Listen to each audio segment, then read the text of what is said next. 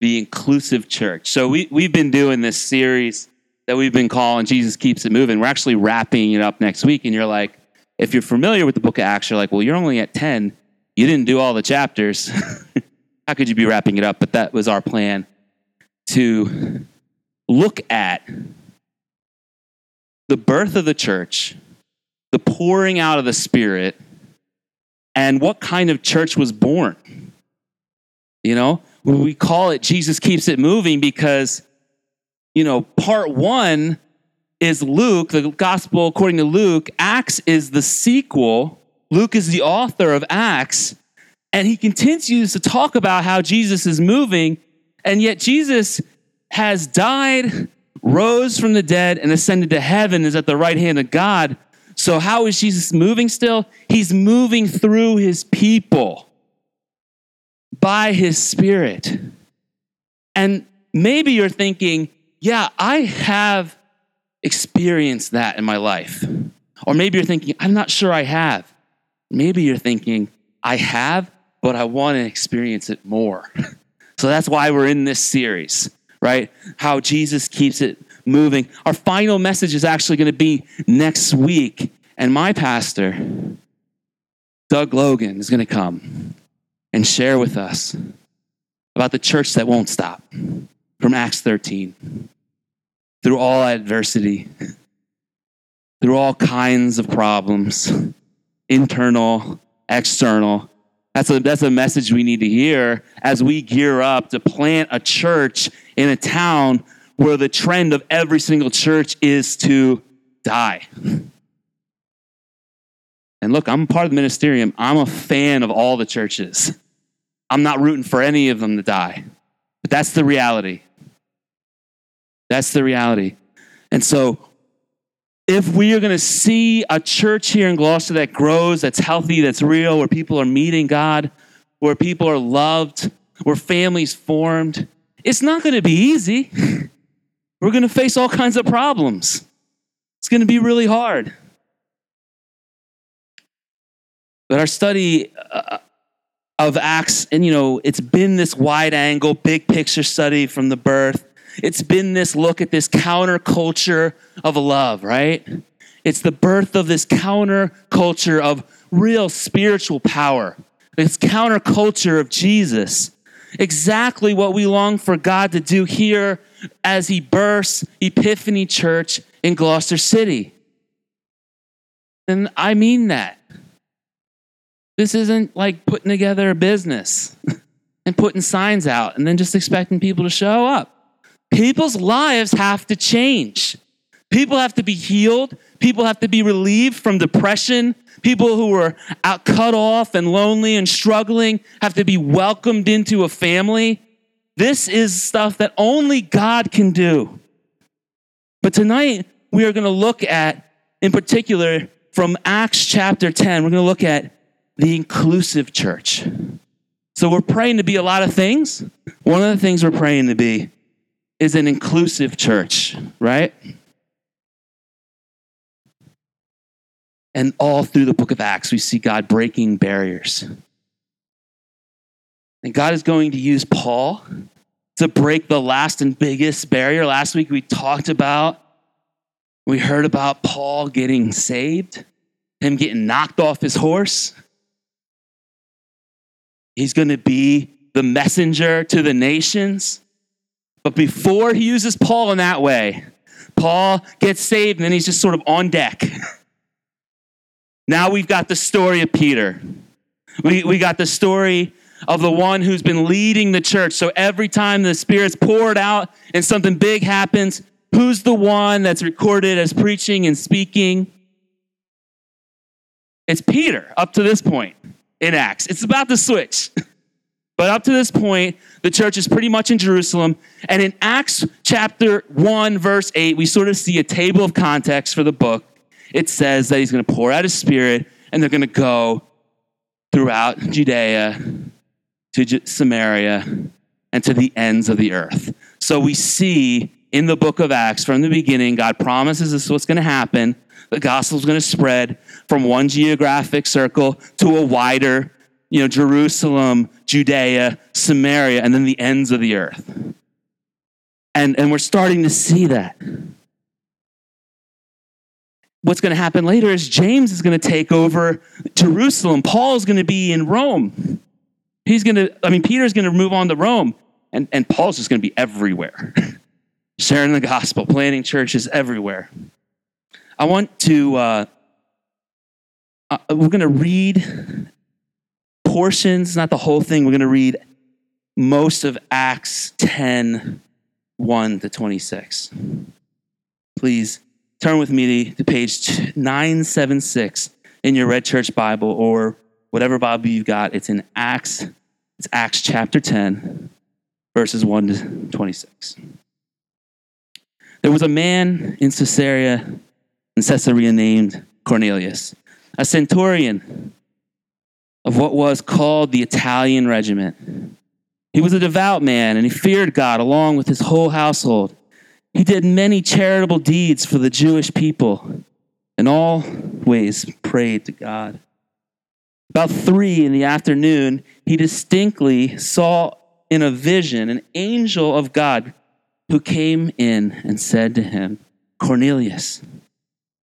Staring in awe, he said, What is it, Lord? And the angel told him, Your prayers and your acts of charity have ascended as a memorial offering before God. Now send men to Joppa and call for Simon, who is also named Peter. He is lodging with Simon, a tanner, whose house is by the sea. When the angel spoke to him had gone, he called his household servants and a devout soldier who was one of those who attended him. After explaining everything to them, he sent them to Joppa. The next day, as they were traveling near the city, Peter went up to pray on the roof about noon. He became hungry and wanted to eat, but while they were preparing something, he fell into a trance. He saw heaven opened, and an object that resembled a large sheet came down, being lowered by its four corners to the earth. In it were all the four footed animals, reptiles of the earth, and the birds of the sky. A voice said to him, Get up, Peter, kill and eat.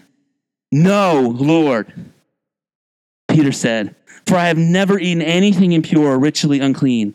Again, a second time, the voice said to him, What God has made clean, do not call impure. This happened three times, and suddenly the object was taken up into heaven. While Peter was deeply perplexed about the vision he came, he see, vision he had seen might mean, right away the men who had been sent by Cornelius, having asked directions to Simon's house, stood at the gate.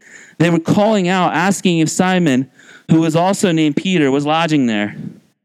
When Simon was thinking about the vision, the Spirit told him, Three men are here looking for you. Get up Go downstairs and go with them. No doubts at all, because I have sent them. Then Peter went down to the men and said, Here I am, the one you were looking for.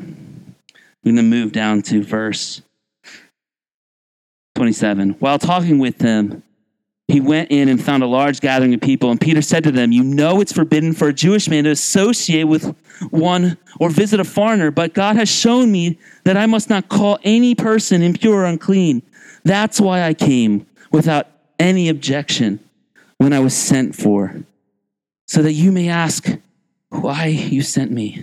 Cornelius replied, Four days ago, at this hour, at three in the afternoon, I was praying in my house just then, a man dazzling in dazzling clothes stood before me, and he said, Cornelius, your prayer has heard, and your acts of charity have been remembered in God's sight. Therefore, send someone to Joppa to invite Simon here, who is also named Peter. He is lodging in Simon the tanner's house by the sea. So immediately I sent for you, and it was good of you to come. So now we are all in the presence of God to hear everything you have been commanded by the Lord to say. And I meant to read, I meant to read verse 25. When Peter entered, this is like the house of Cornelius. Cornelius met him and fell at his feet and worshiped him. But Peter lifted him up and said, Stand up, I myself am also a man.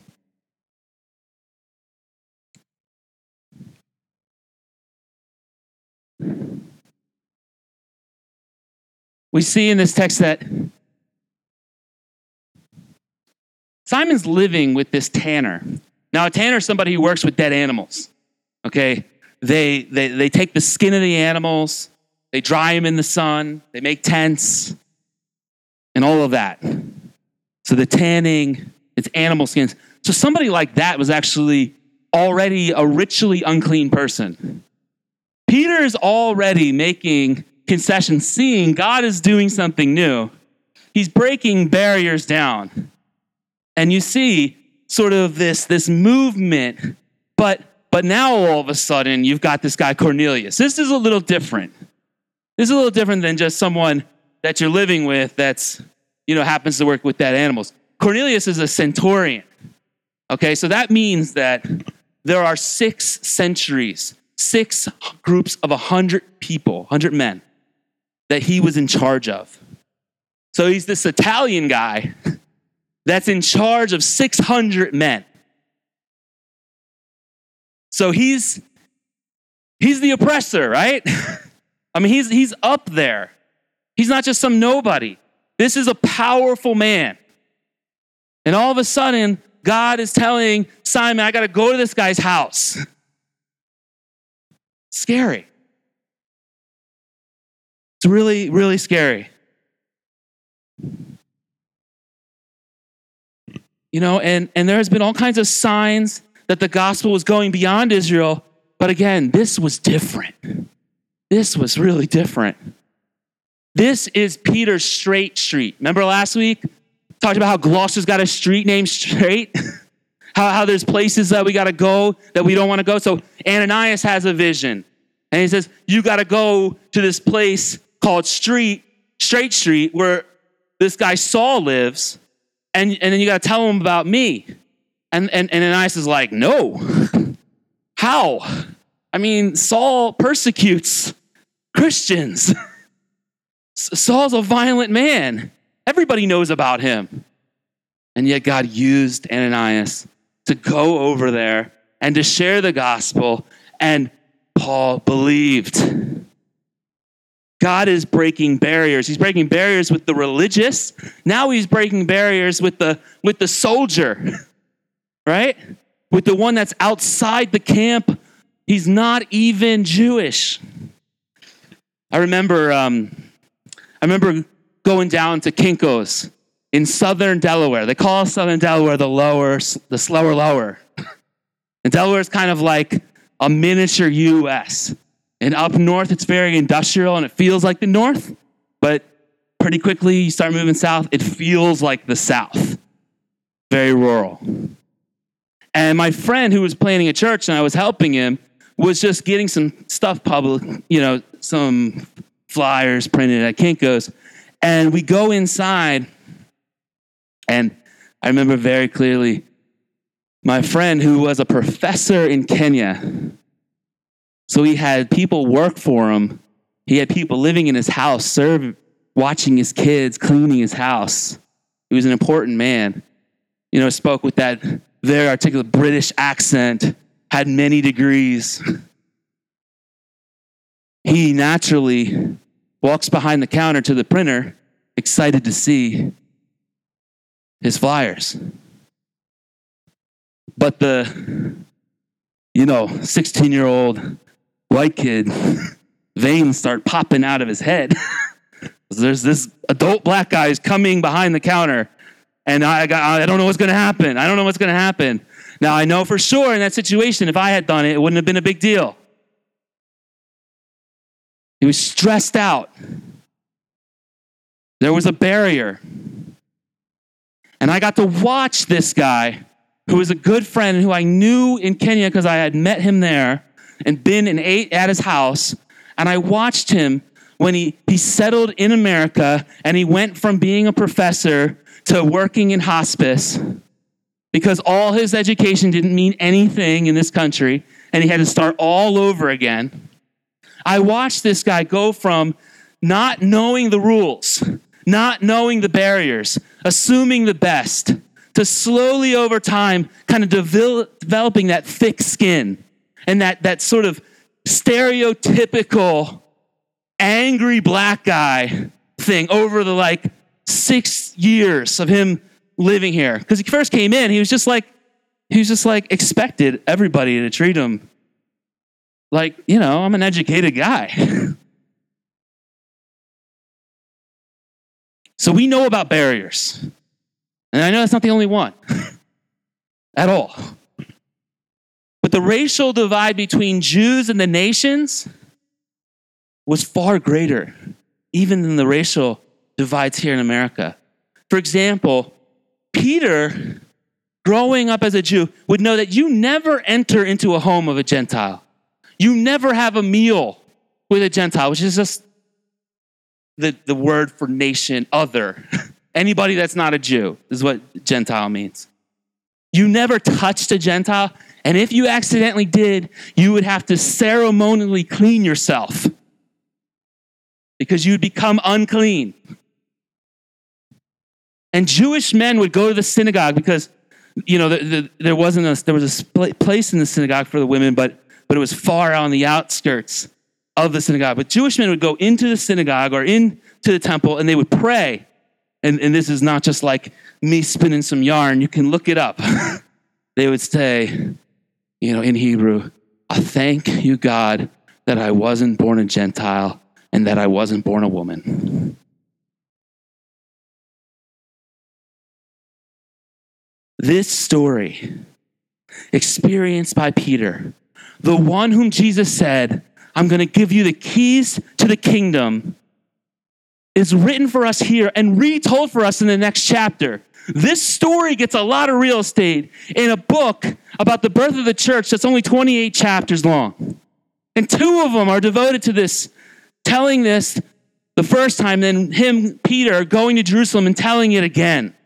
This is a big freaking deal. This story is a big, big deal. Because Peter, the one whom Jesus left as a, you know, the first among equals among the apostles, has to open up the church. It's him. Everybody's looking to him. And he goes in and he breaks all the rules. he breaks all the rules. Yeah, we're going to get to that. We want to break the rules here in Gloucester. and be an inclusive community. But you might be wondering how we, you know, can we get to any page in the book of Acts and there not be visions and miracles and that kind of stuff? And the answer is no. After the resurrection, the apostles lived in an extraordinary time. And you know, they didn't have a New Testament. They didn't they didn't have a Bible to read. The Bible's being written. And everywhere they would go, these new cities, God was gracious to confirm that these stories that people were hearing, which were just, you know, retold orally, people would just hand down, like, did you hear what happened? Did you hear about this man, Jesus? He's the Messiah. And God would confirm his message through these amazing signs and wonders. The old prophet, Isaiah, would say, Is God's arm too short? And of course, he's not talking about like uh, God like having a body. It's, it's, it's, it's a metaphor. God is able to open up eyes. God is able to step into people's lives. God is able to heal, to fix situations, to make things happen. But he uses people of faith. And in a context like we're in, he will use people of faith, trusting in Him. And then He will move and confirm the truth of His Word. I mean, let's talk for like a minute about Peter's trippy vision, right? He's got this pretty weird vision. And um, probably the sheet that, that Peter sees. Now, you can imagine this the sheet is the same word in the Greek here as like a sail. So Peter's sitting on his roof by the sea in Joppa. And there's all these boats. He's hungry. And the people down, they know it like, you know, his wife or, you know, whoever's working in the house, they're like getting something ready. But he's hungry, he's up there, he's praying. And he sees these sails. And all of a sudden, this, he, he moves from the seen world to the unseen world. And all of a sudden, this massive sail that covers the entire sky comes down, right? And there's this vision of these animals. And in the Old Testament, there were different kinds of animals, and some of them were clean and some of them weren't. And there were all these rules and rituals. And the idea was that God wanted to communicate that my people need to be different than all the other nations on earth. So you're going to have a very special diet. You are going to dress a specific way. You, are going to do things different than anybody else. But now, Peter sees this vision, and the angel tells Peter, kill and eat these unclean animals. What does Peter say? Yeah, he's like, no way. Peter has this habit of telling God, the maker of the universe, to his face, no. right? Jesus wraps his cloak around his waist and is washing the feet of all of his disciples. And he gets to Peter near the end. And Peter's like, There's no way you're going to wash my feet, Lord. when, a few days before that, that was the night before Jesus died. A few days before that, they're on the outskirts of Jerusalem. They know they're about to enter hostile territory. They know that Jesus is, you know, arrest warrant is out there, right? And Jesus says, I have to go and I have to die. And Peter says, No way.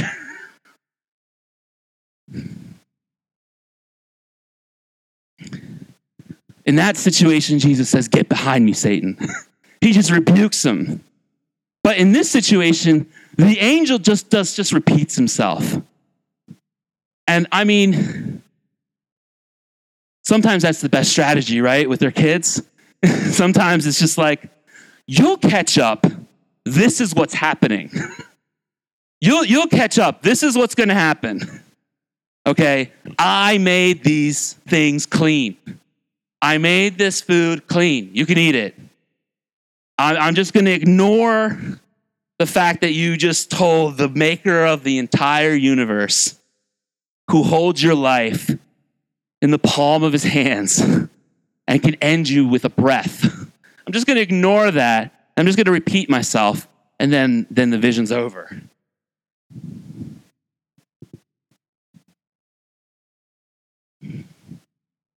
You know, it, it, Peter is is someone we can relate to, right? Peter has that rebellious streak. He puts his foot in his mouth. Some of us, that's something that we can relate to. And the thing is, God still uses Peter. God uses Peter in a powerful way. You know, Paul says confidently, in whatever way you think, like if you think differently, like when he's writing to the the Philippians, like there's divisions in the church. He's like, listen, if people think differently, you know, they're they're gonna come around. They're gonna come around. And we need some of that. We need some of that. We we, we cannot fight every battle. we, we cannot, we cannot, you know, draw a line in the sand for every single thing. But in this story, we see we, we see this vision, and then we see that Peter actually goes because the people come to his house and then he, he hears from the Spirit. And that's interesting. It says the Spirit told him. Now, we don't know exactly what that means. Did the Spirit tell Peter in a voice like, Peter, you know? Like, that's, that's very clear in the visions. That's exactly what happened. But God speaks to us in all kinds of different ways. And maybe some of you have even experienced some of these different ways. I definitely have experienced both of these ways, like where things are just like in my face, super clear, but also times when I'm just overwhelmed in my spirit with confidence that this is God's will. And I don't know, maybe that's what happened here, where Peter, he gets this vision and it's trippy and it's weird and he doesn't even understand it. Now, Ananias got a really clear vision. Last week we talked about Ananias got a vision where it said, This is the name of the street. this is the time you got to go. This is the name. This is what you're going to do. It's super specific. But Peter gets this vision and it's like, it's like really weird. And he doesn't know what it means. And the text says he doesn't know what it means. He's troubled. And yet he kind of goes with the Spirit. the Spirit says there's going to be these three guys, you're going to go with them. And sometimes that's all God gives us. You know, we're driving down the road, it's really foggy, and we don't have those the good car that has the fog lights. We just have the regular lights, and we can only see about 10 feet in front of us. So we got to slow down and just go the 10 feet we can see, and then the next 10 feet we can see, and then the next 10 feet we can see. And then we saw in that that that that that that verse that I missed about how Peter, you know, tells Cornelius who who falls down and worships him. What does he tell him? Get up. Get up. I'm only a man, right? So these two guys are breaking the rules in a huge way. Cornelius is breaking the rules because Cornelius is bowing before this peasant Jew, right? Uneducated guy. He's bowing before him. And Peter's breaking the rules because he's going into this home of this guy who's in charge of 600 men, who's Italian. And that's just not what you. and this guy named John Stott, who really helped me with a lot of this, his commentary on this text, he says, Peter refused to be treated by Cornelius as if he were a God. And to treat Cornelius as if he were a dog. So Peter would not treat Cornelius as either, he wouldn't let Cornelius treat him as a God, and he wouldn't treat Cornelius as a dog. Because that was like what you did then. If you were a Jew, the, the most common phrase in all of the writings of this era is like after Gentile, the word dog comes. Gentile dog, right? It's not a compliment. I know in Gloucester we love our pets, but dog also means something bad, right?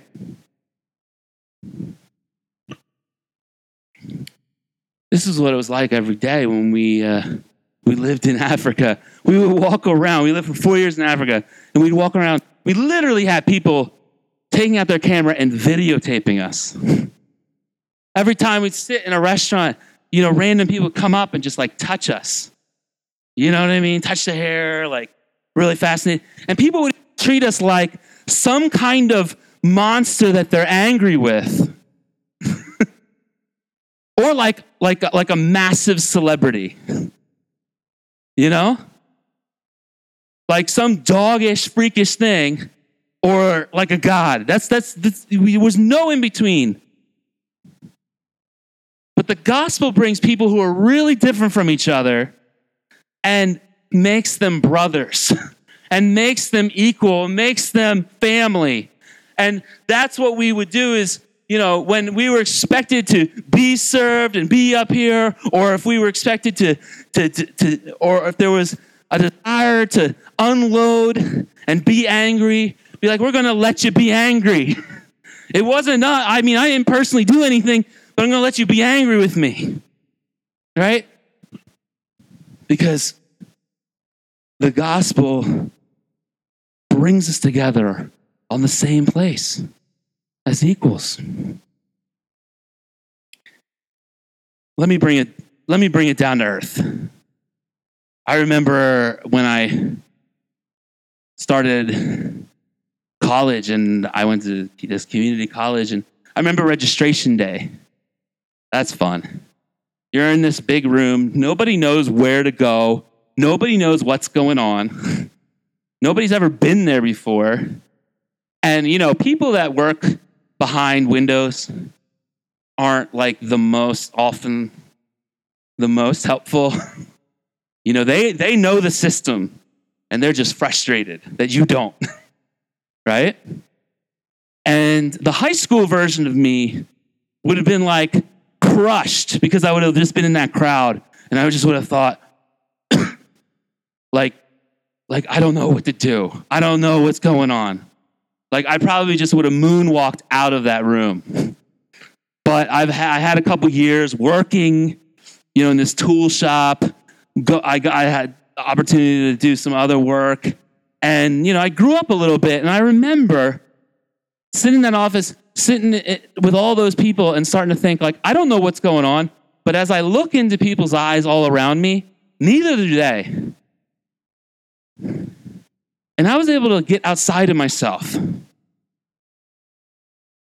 and just be like, maybe I could help somebody, or maybe we can commiserate together. like, I don't know what's going on. You know what's going on? and maybe together we can figure it out. I just, I just realized that, that everybody is going through the same process in this life.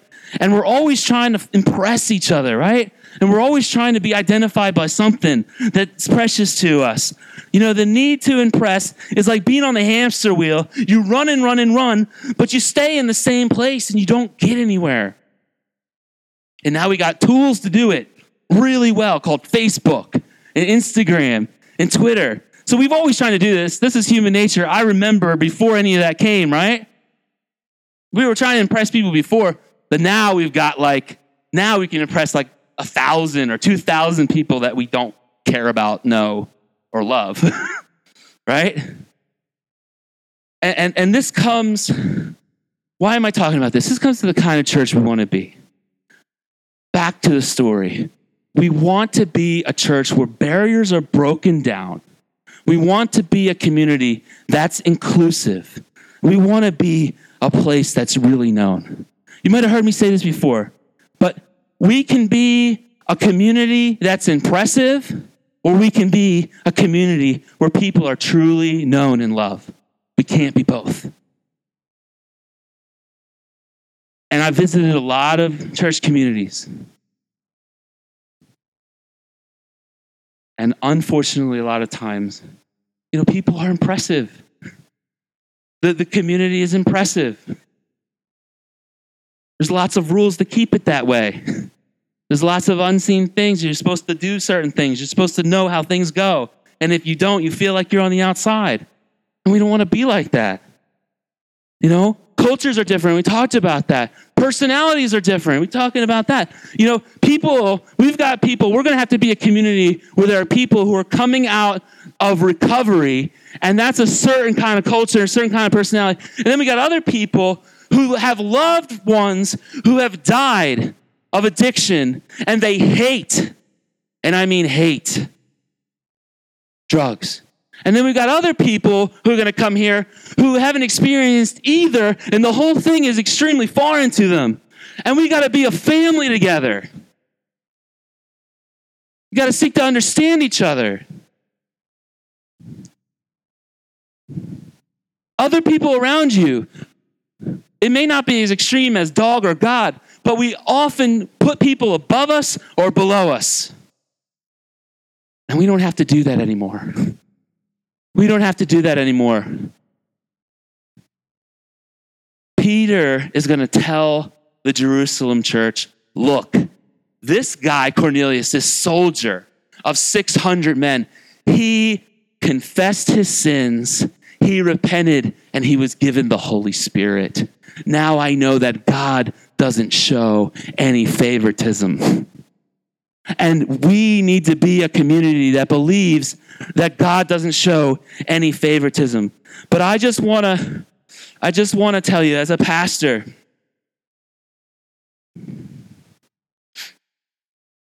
for whatever it's worth I know that the church has beat people up and excluded people on a lot of different things. You know, that surprise tattoo, that, that, that abortion. you know, drinking, smoking, talking different, same sex attraction. I want you to hear this. Jesus' entire message was it's the heart that matters. It's the heart that matters. And he can challenge you without condemning you. He challenges you where you are and what you're doing. It's not like he's just like, oh, you're great the way you are. No, he's like, I love you the way you are, but I also love you so much that I'm going to transform you. like, change is coming. Things are going to happen. Because listen, we are selfish, all of us. We are confused and we are lost and we need each other and we need guides and we need to change. But the Bible calls that, that calls that change repentance. But we aren't here to beat each other up. And for those who are on different parts of the journey, we're not here to shame people. We need to be an inclusive church. Now, I'm a pastor, and part of you know that word in the Greek it means shepherd, right? It means somebody like who takes care of animals and walks with them. And part of what a pastor does is I get to be with you in the best moments of your life, if you let us, and in the worst. You know, you get married, have a kid, I'll go visit you.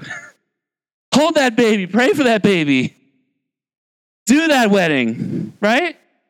Also get to be there when everything's falling apart and you're struggling and you're suffering.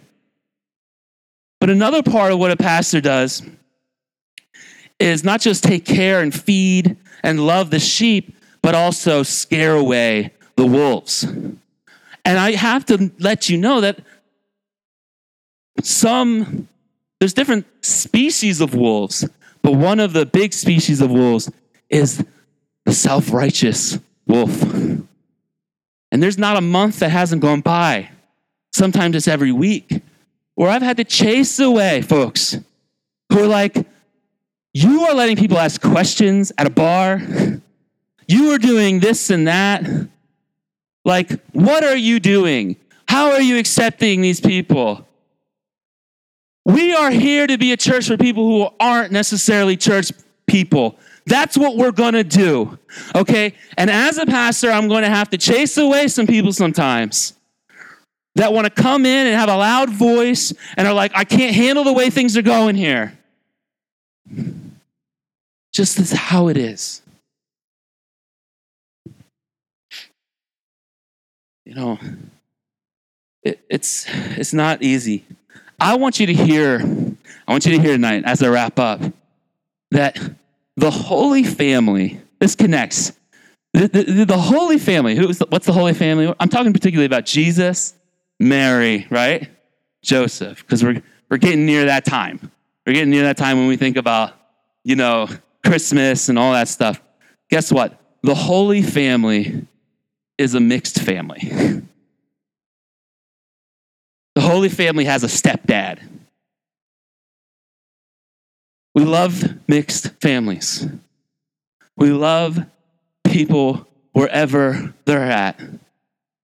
And I remember when I first became a Christian, I would leave the radio station on this like Christian channel accidentally once in a while, not to like bug my mother, but I just would do it just absentmindedly. And she would come to me in tears and talk to me about how she had enough religion forced down my throat. That was good for you, but you need to change the channel. right? Now, in her story, she left a dude who was abusive and a drunk. But that guy who was still womanizing, still abusive, and still drinking was a good member and standing of the Knights of Columbus like the men's group for Catholics, he would be able to be in part of the service, be celebrated, and because of the rules at that time, the way it worked was she was the bad guy because she left him. And she was done. She was done with the church thing. That was my mom. maybe you here or those who are like listening to the podcast have experienced hurt from the church. I just want to say it again. As a pastor, I'm sorry, but that's not what Jesus was about. He was about starting this counterculture of love, of movement, of inclusion. And guess what? You will be transformed. We're not taking that away. You will be changed. Jesus will turn your life upside down. There are changes that need to happen, but He loves you. He loves you. He doesn't love a future version of you that's doing all right and is fixed up. He loves you right now. He died for you. That's the whole point of the gospel that He was sacrificed for you. He went to the cross for you.